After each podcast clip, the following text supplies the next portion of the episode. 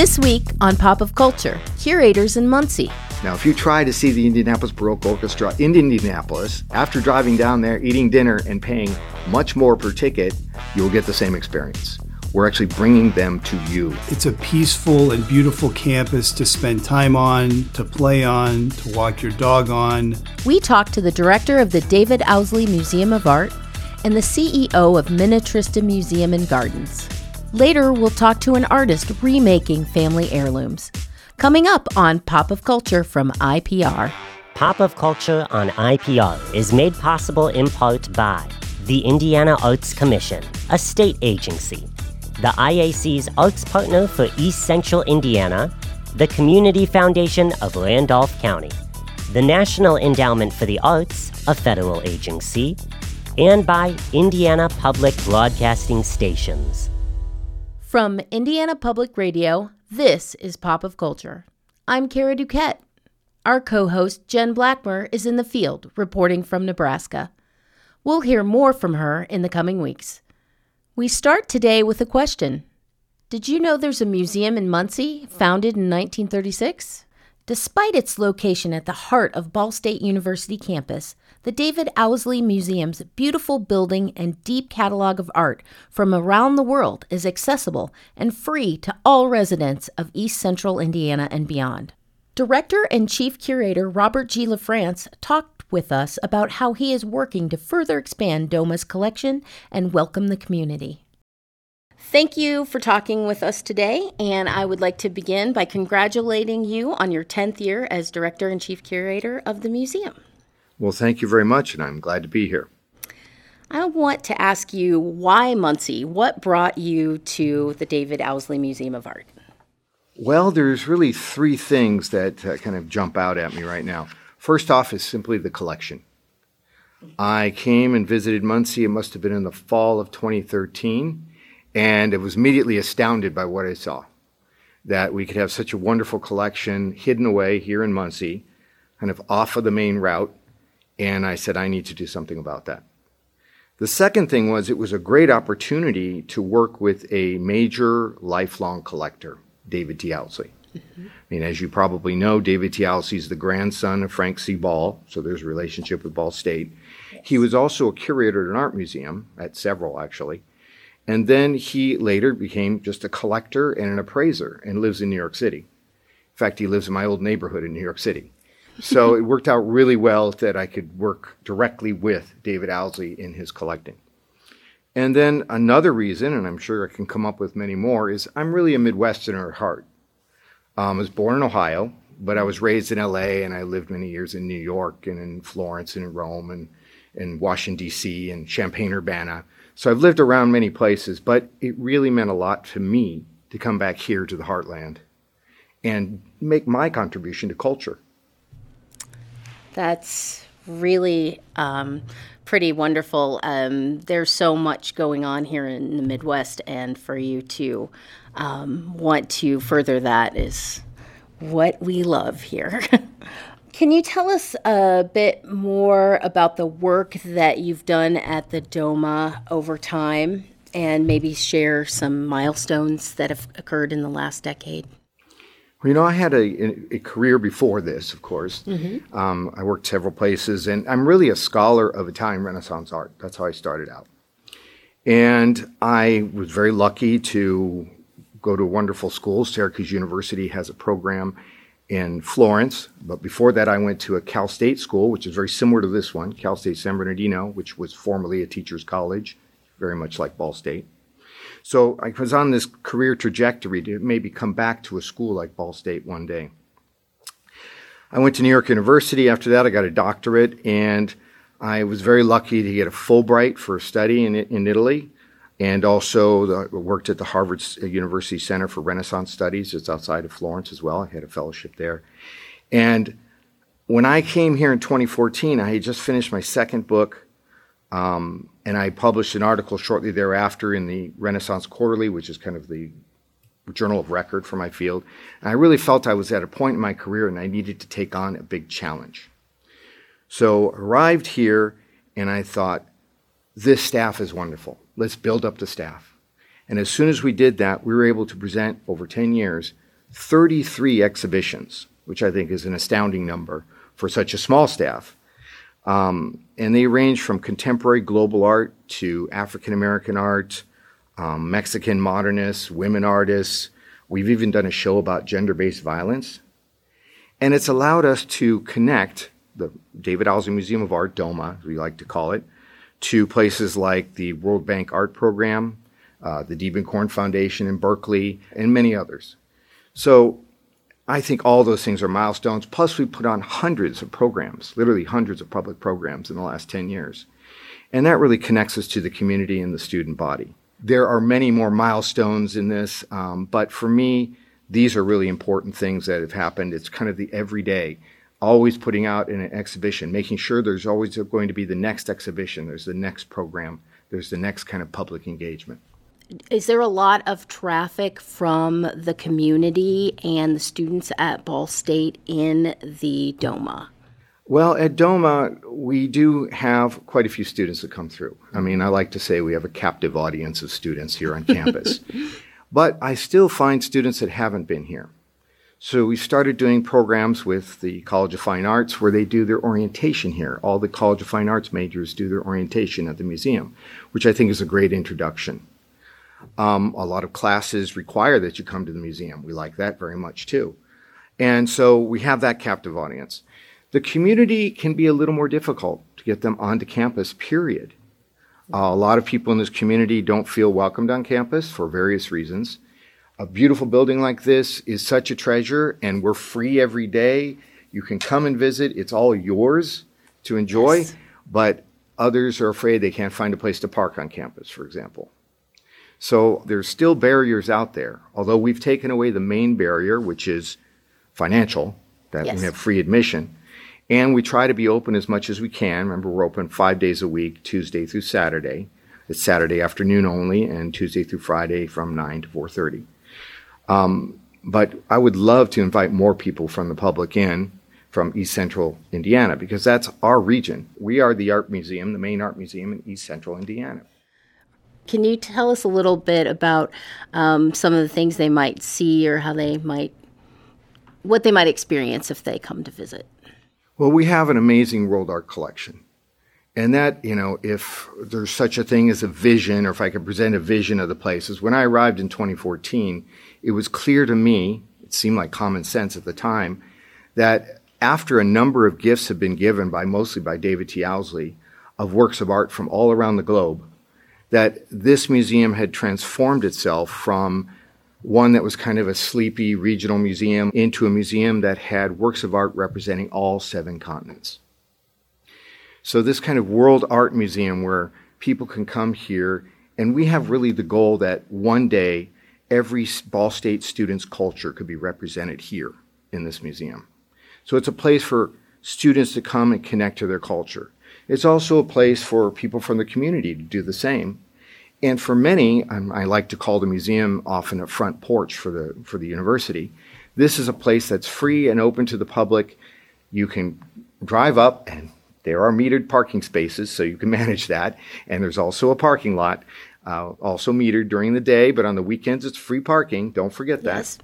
You can enter the university in this open space, accessible space, see some wonderful cultural objects that may connect you to your past and your heritage, and then kind of enter into the rest of the university's cultural corridor. We're part of a larger kind of constellation of cultural uh, offerings here at Ball State. There's the um, Orchid Garden, the the Gla- Glick Glass Center for Glass.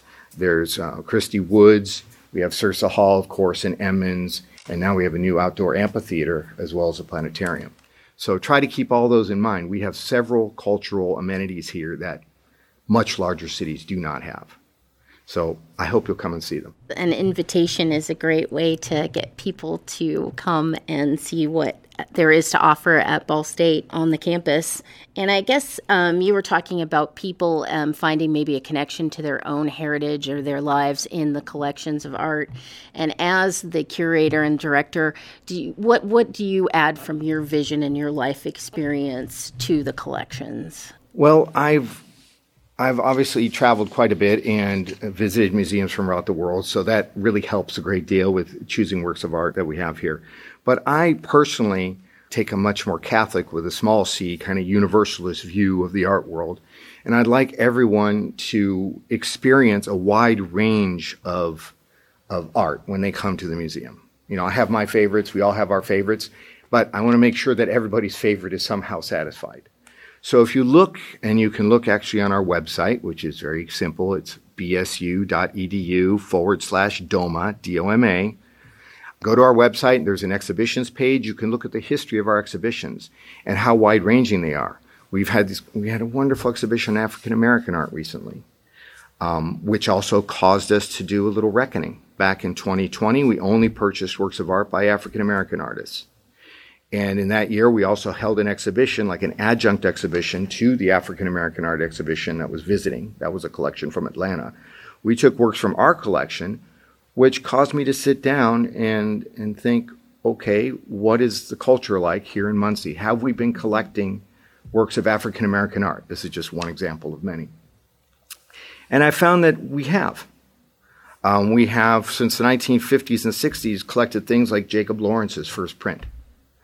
And we had several works on paper by Richard Hunt, who had been, he's, a, he's really the senior African American sculptor who, of the Midwest, really and of the, of the nation, frankly, who unfortunately recently passed away. And I noticed that at that time, back in 2020, we only had works on paper by Richard Hunt, and he's a sculptor.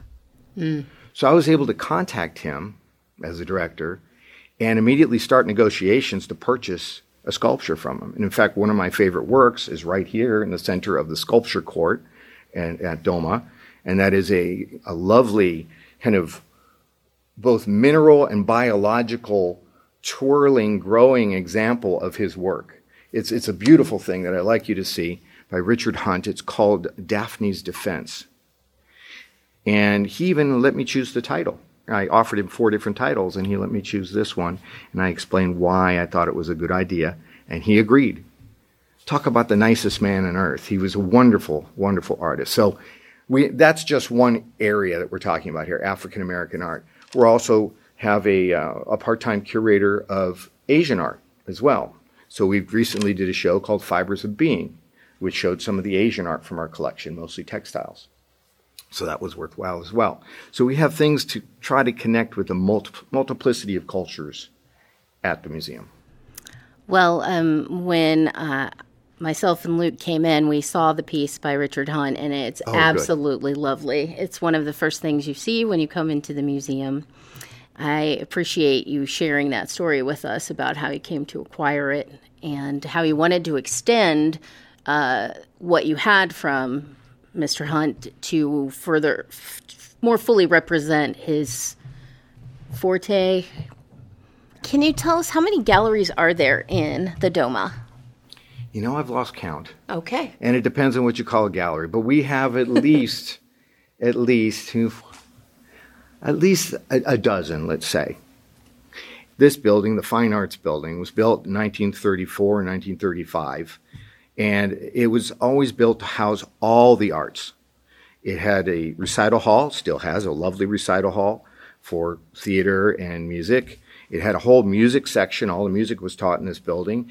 And they had a department of art, which was also taught in this building. But in the center of the building, there's this lovely sculpture court. And this is all in a lovely kind of late Gothic, Germanic late Gothic style. The architect was actually German American, the name of George F. Schreiber from Indianapolis. And it was built during the middle of the Depression with all the most beautiful materials you could find. You know, pinkish marbles, lovely glazed tiles in the hallways. It's a work of art. And also, we have it, the rooms full of art as well to come and see. And what does it say? Gracious living is the finest art, is the first thing you're. It has wonderful little logos and, and sayings uh, above all, all, the doorways and exits. So come and read those, and you'll get a, a view into 1930s thinking about art. And, and the museum was initially conceived of by a group of women, a women's organization? Uh, an idea for a museum, you could trace it all the way back in Muncie to the 1890s. There mm. was something called the Art Students League. They were all students of uh, a group of Impressionist painters that kind of worked around a guy named J. Otis Adams here in town. And J. Otis Adams married Winifred Brady Adams. And Winifred Brady Adams' sister, Elizabeth Brady, was married to Frank C. Ball. so it's all connected somehow. Yes. But at that time in the 1890s, these ladies decided that we should start a collection. And they started a collection and it eventually transmogrified over time because the, there were different versions of it. And it started a collection that became the collection here at Ball State.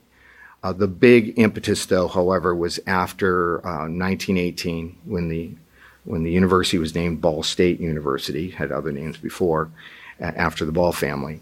Frank C. Ball decided to lend his personal collection, and that really amplified the art collection here.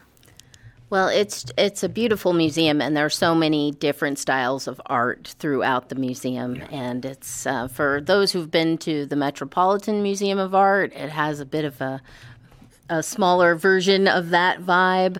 Um, and also, I wanted to ask you um, there's a new exhibit I hear that's coming to the Doma, and could you tell us a little bit about that?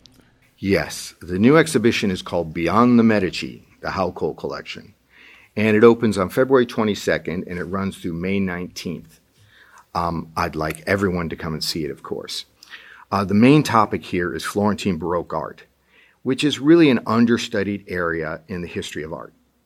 Most general surveys, the art history class you take in, in college, it kind of jumps from the Renaissance in Florence to the artists of Rome in the Baroque period. However, they didn't close close up shop in, in Florence during the 17th century and move to Rome. Um, there were some really interesting things happening in Florence. There was a real flowering of music and the sciences in the 17th century. That's Galileo's period, for example. Galileo and the invention of the telescope, and Galileo was protected by the Medici family. So that's all happening in Florence, but there's also a group of Florentine artists who are creating this really powerful, uh, rich, robust, colorful, emotional art, which you're going to see in this show. Another point about this show that's really important is the frames, or are the frames. The frames are over the top Baroque frames. Gold, ebony, carved figures, inset with semi-precious stones. These are these frames often are just as good as the works and paintings that are in between the frames. Wow. But at our ex, our venue, we're going to mix the Florentine Baroque art with European Baroque music. And we're trying to build a more immersive experience. So there's going to be hours for music in the galleries. We'll be playing music over the, the PA system. And then on March 28th, we've invited the Indianapolis Baroque Orchestra to give a concert at Sursa Hall at 7:30 p.m. So that's March 28th. Indianapolis Baroque Orchestra is coming. It is an Arts Alive event, which means that student tickets are free. The regular tickets have been subsidized so that they're only $10 per person. Now, if you try to see the Indianapolis Baroque Orchestra in Indianapolis, after driving down there, eating dinner, and paying much more per ticket, you'll get the same experience. We're actually bringing them to you here in Muncie. For $10. For 10 just $10. And students are free, don't forget. On February 29th and April 11th, we're going to have two big musical performances here in the museum, in the sculpture court. And those are absolutely free. And that's a collaboration with Ball State faculty and students and some members of the public. And so you, you can hear Baroque music here at the museum for free on February 29th, that's Leap Day, and April 11th after the eclipse. And then finally, we're going to use another room to do Baroque music pop ups. We've tell. invited, yes, we're, we've invited faculty to work with their students and we have a special space, the one we're sitting in right now, which we have a stage set up and we'll have art along the walls so that they can do a pop up playing Baroque music with the Baroque art around them in, in a truly immersive experience. Sounds like it's going to be a feast of sight and sound here at the Doma. That's the idea. Well, um, is, are, is there anything else you'd like to discuss with us today? I just want to point out again that our website is bsu.edu forward slash DOMA, D O M A. We enjoy, we enjoy that, that little acronym. yes. And I also want to make clear that we're open Tuesday through Saturday. That's Tuesday through Friday, 9 to 4:30 p.m., and then on Saturday afternoons, 1:30 to 4:30. And don't forget, Saturday afternoons parking is free in the quad area, so it's very easy to visit at that time. Well, great. Um, thank you so much. Well, thank you for having me. That was Dr. Robert G. LaFrance, director and curator of the David Owsley Museum of Art on the campus of Ball State University. We spoke to him inside the Brown Gallery of Doma, just off the sculpture court that welcomes visitors.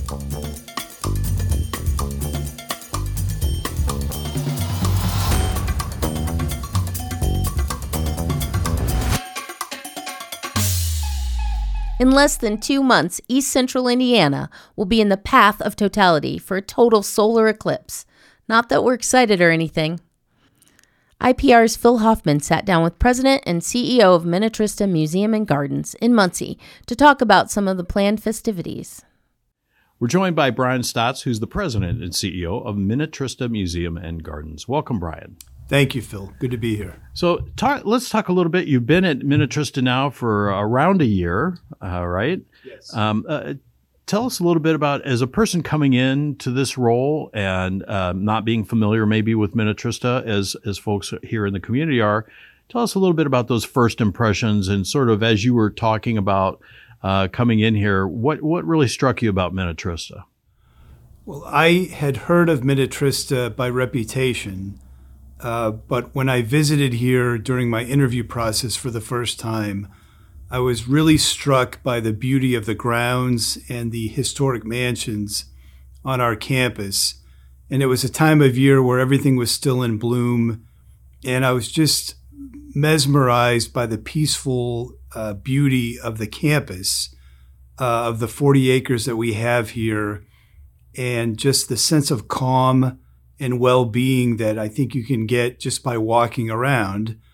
Uh, then, of course, you have to go to work, and the you know senses of calm and well-being lessen somewhat. But for our visitors, I think it's a fantastic place, and uh, just uh, really impressed by all the work that has come by those who came before me, in just making it a place where East Central Indiana can come, learn about art and history and culture of this region, and uh, we just it's a it's an honor to be here and to try to preserve this and build on it. Now, as you said, I mean, this is really a, a sort of a gathering place for the community. Uh, for folks who are maybe new to the community or aren't familiar with Minnetrista, you talk a little bit about sort of the, the kind of things that happen here and the purpose? Absolutely. So, Minnetrista was established by the Ball family, and our campus is basically the site where the five Ball brothers uh, set up their homes uh, in the turn of the 19th to 20th century, uh, and they continued their uh, their glass uh, and jar factory uh, production. the property stayed in the family for decades and continues to this day. And they set this museum up in 1988 to be a repository for not only their family and company history, but also the history of uh, East Central Indiana, uh, and not just you know the typical things that you would think of with history, but people who lived here, whether they were you know big and famous at the time, like the Ball family was, or they just worked here, or you know just made an impact in their families or community. And uh, it's something where I think everybody can find a little bit to relate to uh, as they walk our grounds or look at our galleries. We have four galleries in our building itself, our main building, and then we have uh, exhibition galleries in two of our historic homes. Uh, the LL Ball home, where Bob Ross painted for a number of years before moving to your campus, Phil, and uh, also the Oakhurst uh, home where uh, George and Frances and Betty Ball lived, and uh, we kind of recreate a little bit of what the home looked like for them. So there's you know bits and pieces for I think everybody to enjoy, but what we really want is for people to just come and forget about their lives for a, a minute or an hour or a day, and uh, just kind of take it in. You know, take in some culture, forget about the world for a while, enjoy time with family and friends and have a good time. Well, certainly there's the historic aspect, right, uh, uh, of Minnetrista, but also this is a place that's there's always something going on. There's always an event of some sort, and uh, as we approach in April, we're going to, of course, have the uh, the event of the eclipse, um, and we're all working together uh, at Minnetrista and, and us at Ball State Public Media and IPR but also the folks at Orchestra Indiana on something pretty big. You want to talk a little bit about that? Yeah, thank you. We're super excited about this. So on April 7, the day before the total solar eclipse in Muncie, we, weather permitting, will be very proud to host Orchestra Indiana and your organization on our campus for an e- eclipse concert. And uh, it's going to be kind of space themed music, but also some popular songs uh, as well as classical music related to eclipse or you know the solar system. And it's just going to be a fun time. It's a free concert. Uh, it'll start at 5 p.m that sunday april 7 and we just invite everybody who can make it here to make it. And it'll just be a nice time for the family uh, chance to gather enjoy some great music. And uh, we're thrilled that you and your organization will be broadcasting it on radio and television for uh, you know the region to enjoy and beyond. It's just a nice, you know, it's a once in a what 500 year opportunity. uh, so we thought we ought to do something a little bit special for it, and we're super grateful that you and your organization and Orchestra Indiana will be here for this, and we think it'll be something that everyone can enjoy. Certainly going to be a big day, a big weekend, really, when you think about all the things that are happening here in the uh, Muncie area and regardless of the concert, I imagine that Minnetrista will probably be booming uh, that whole weekend, right? Yes, that's the plan. Uh, we are partnering with the Muncie Children's Museum and others to put on some family friendly uh, programs. Uh, we will have a play uh, written by Jen Blackmer on our campus that's related to the eclipse and some history there. Uh, but we want to do our part uh, as the rest of Muncie is doing their part to um, just make it a weekend where everybody can have a good time learn about the eclipse, experience the eclipse, of course. Uh, and whether you're a Muncie resident or you live just outside or you're traveling to Muncie for this, I think the city and the Visitors Bureau and really the entire arts community has done a great job in setting up a menu of things that will keep folks informed and entertained really that entire weekend, all the way up through the eclipse itself. So, if you had an opportunity to to uh, chat with somebody that maybe hasn't visited uh, Minnetrista, what what's a couple of things that you really would like folks to know uh, about this this organization and what you do, but most importantly, why should they come here? I uh, am biased in my opinion, Phil, but I think Minnetrista's campus uh, rivals uh, nature centers and gardens from all over the country and maybe beyond. Our historic homes along Minnetrista Boulevard that overlook the White River, it's a great slice of Americana. Um, it's a peaceful and beautiful campus to spend time on, to play on, to walk your dog on, and to learn about you know some some good people uh, in East Central Indiana who give their all to make this a great place to live. Bob Ross, the fact that he came to Muncie and that the people of Muncie were wise enough to understand what they had in him and invite him to stay, to me, it's incredible. And we get visitors from every state. Uh, and we get letters and phone calls from other countries wanting to know more about Bob Ross. You know, what's his connection to Muncie? Was he really as cool as he seemed to be on TV? And the answer is yes. And this this unassuming person with a very distinctive hairdo who hasn't, you know, he died what 30 years ago, but he still makes an impact on people and uh, a meaningful impact. Um, but that's a great part of our campus, and it's not everything, but it's an important component to what we do. Um, and I think that's the only other thing I would mention is that uh, this year we're opening an exhibition about the ball stores, which was a very big part of the Muncie community for decades. Uh, and it was just something that was a big part of the fabric of people's lives here. it's a cultural phenomenon for Muncie. And uh, so we're looking forward to that in connection with the wonderful book that Karen Vinson wrote.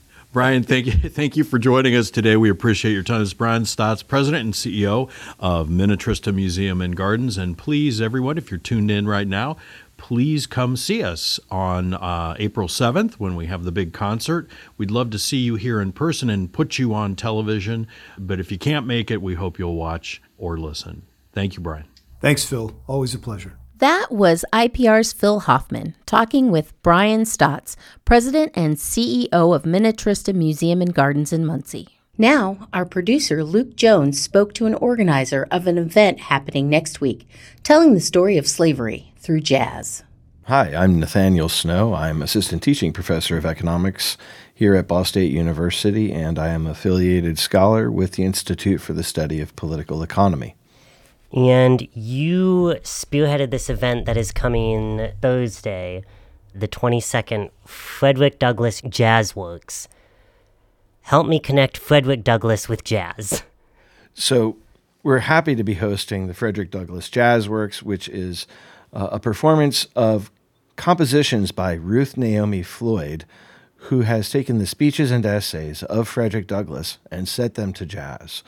Uh, Floyd is an educator. She is um, a musician, a composer, a vocalist, and she's had a deep passion for connecting the history of of the African American experience with her music. It's actually Frederick Douglass's words, right? She's taken what he wrote and what he said and she's put it to jazz.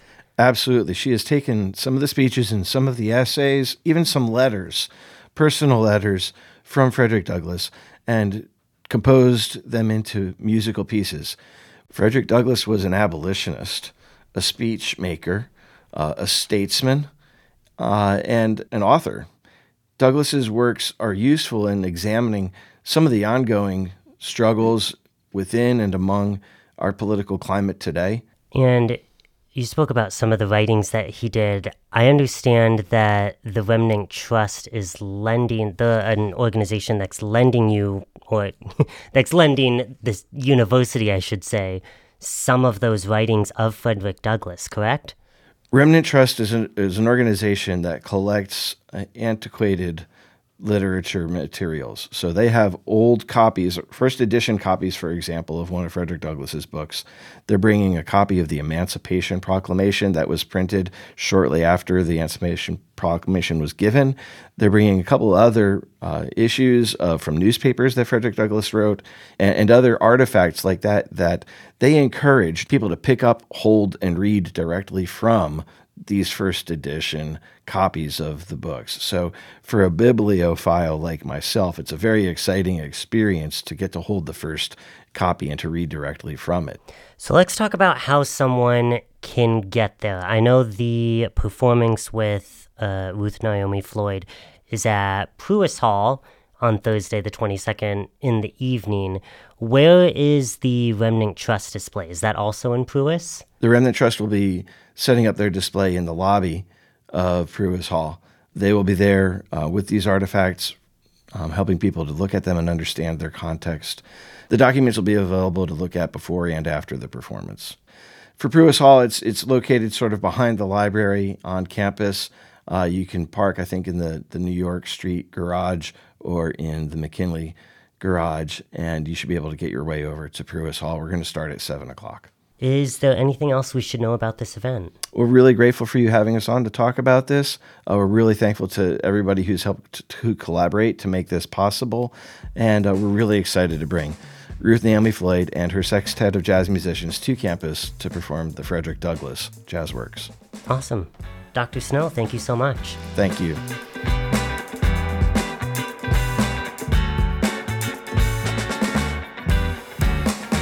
I'm Luke Jones. I'm Kara DuQuette. It's time to ask another local artist. What are you working on? My name is pronounced Molly Shaler, not Shaller, which it often happens to be used that way. And my husband actually had to tell me that I was pronouncing his name wrong about two months into our dating process. He he let me know I had that all wrong. So It's common. it happens to all of us.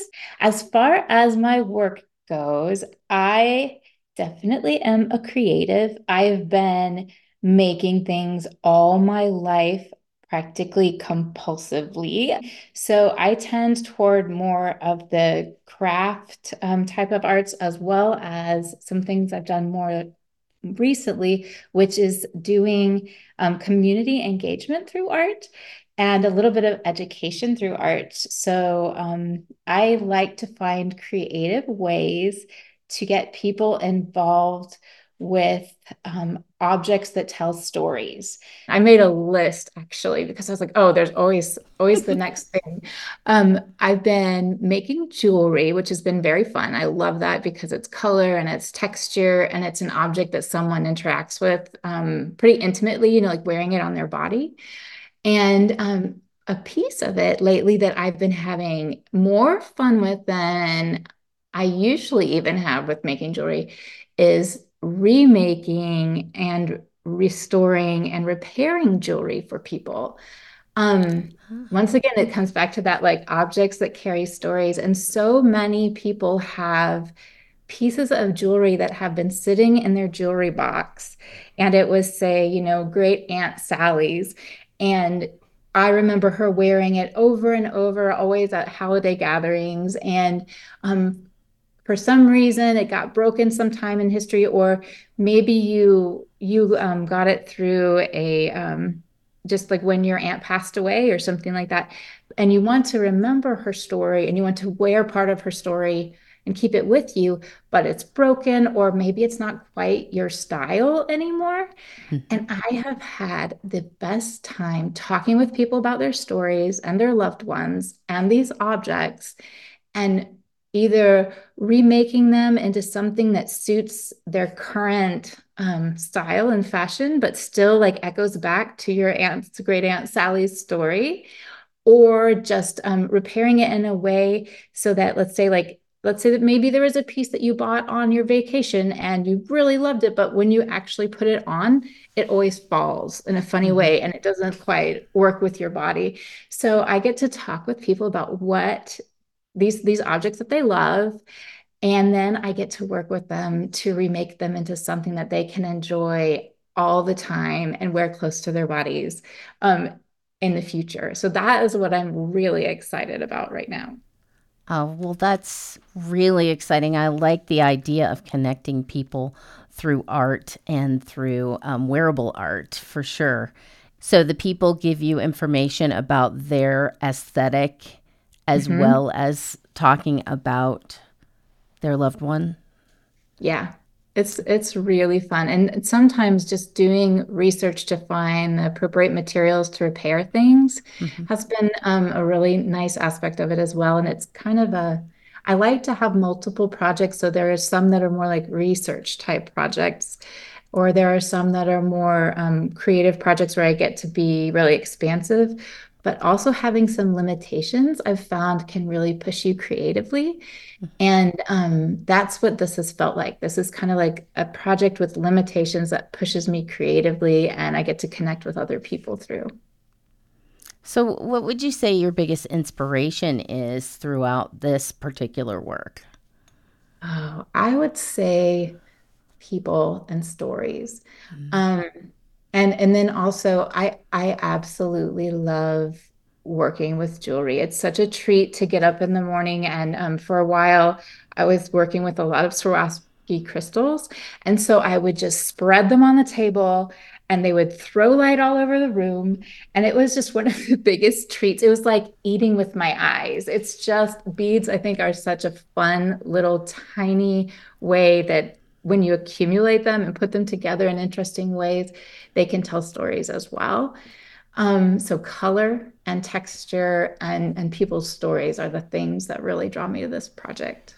I could understand that. Swarovski crystal is so beautiful, um, sparkly, joyful. Um, mm-hmm. Can you tell us a little bit about some of the aesthetics in the jewelry that you're working on now? Let's see. Well, can I tell you about a second project that I'm excited about that's sort of similar to that? Of course. But Okay. All right. So this was this was I the jewelry that I'm into now has been really fun, but often it's it's limited, like I said, by what I'm receiving from other people. Um, a project that I'm really excited about right now is a project that will be um, like a community pro- art project in that it will work with kids, which is one of my favorite things as well. And it works with their kids' stories and the stories um, bound into place here in Muncie. And um, what I am excited about is that this project is going to use glass, which a lot of beads are made out of glass, but it's going to take, and I'm going to, we're going to use the um, a Wazer machine, which is like a water laser that can etch on glass, and it can also cut glass. And what we're planning to do is to um, have kids from different parts of Muncie during their school year, during the day, they get to um, draw pictures that are reminiscent of their experience at school or something that's inspiring to them. And then we're going to have them, um, these put onto, etched onto these different pieces of glass that are built and cut into the shapes of the of a Muncie map. So it's kind of like different, like the way that the roads divide up Muncie. This is going to be a huge stained glass project that we'll put together with the kids' drawings, images on there, and then gathered together into a big map of Muncie. So the kids from different parts of the city would have their projects showing up in different parts of the stained glass project. And so that's that's the other project I'm very excited about right now is um, being able to use a little bit of technology and storytelling and a familiar material that's stained glass in a project that um, that we can then share and it can move around the the city and find its pieces and then come together as a display well, I speaking of that, do, can you like just tell me one of the places that you really enjoy creating? Oh, I have. I'm really lucky in that um, we had a, a barn in the in the backyard of our house, and a portion of it we finished. And I do most of my work in here right now. I'm actually I'm in there right now, and it's my quiet space. When you said I needed a quiet space, I knew exactly where to come. Um, and it has, um, I lost it a little over two years ago. It burned down. And so there was a period of time oh. that I didn't have it. And I realized how much of my creative life and happiness was wrapped up in this space. Mm-hmm. And it's, um, it was the pesky chicken coop, I think, that started the fire. But anyhow um, it's back now and it's wonderful and it has two more windows that look to the south and the light comes in and it's fantastic i love it oh that sounds like a beautiful place i uh, think that it's uh, important to have a space that inspires you um, are, is there a place that you um, that we can see some of of this art that you make well, I would love if they visited me on my website. I have a website called All in Knots, and it's knots with a K N O T Z because so much of the work I do, whether it's sewing or knitting or jewelry making or even bookbinding, has knots in it. So it's all in knots with a z.com. And you can get in touch with me there if you have some objects that need a little bit of love and care or if you just would be interested in um, purchasing some jewelry I've made or keep up with the projects I'm working on. Oh, that's wonderful. Thank you so much for joining us today, Molly. We really appreciate it. Thanks for having me. This was just a joy.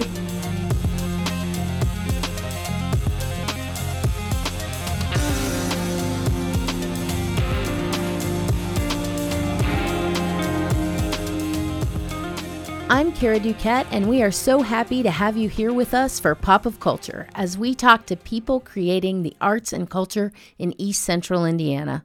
We are thrilled to be entering our third week of the show and getting so much positive feedback from you. Thank you for listening and getting out into the community and being a part of Pop of Culture. We have a couple of events to look forward to.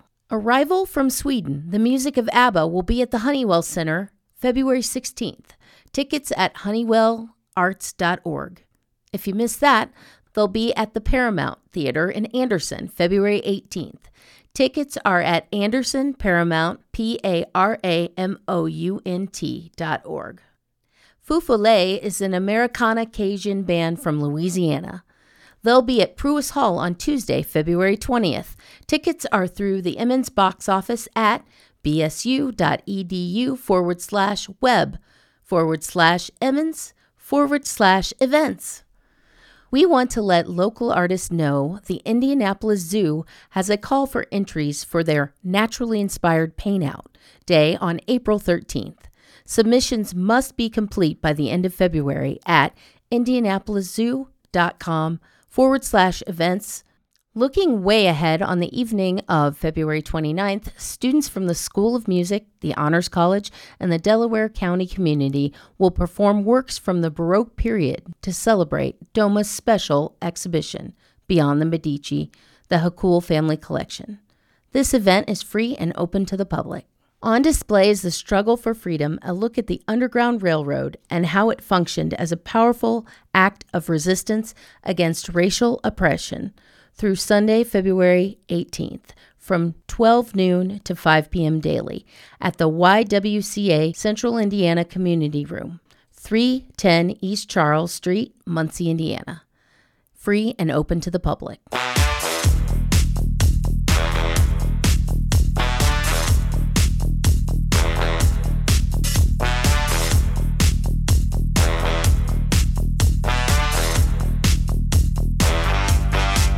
Pop of Culture on IPR is made possible in part by the Indiana Arts Commission, a state agency, the IAC's arts partner for East Central Indiana, the Community Foundation of Randolph County, the National Endowment for the Arts, a federal agency, and by Indiana Public Broadcasting Stations. That's our show. Pop of Culture was produced this week by Luke Jones and hosted by me, Kara DuQuette. You can find more episodes at indianapublicradio.org forward slash pop of culture. We are a production of Indiana Public Radio on the beautiful campus of Ball State University.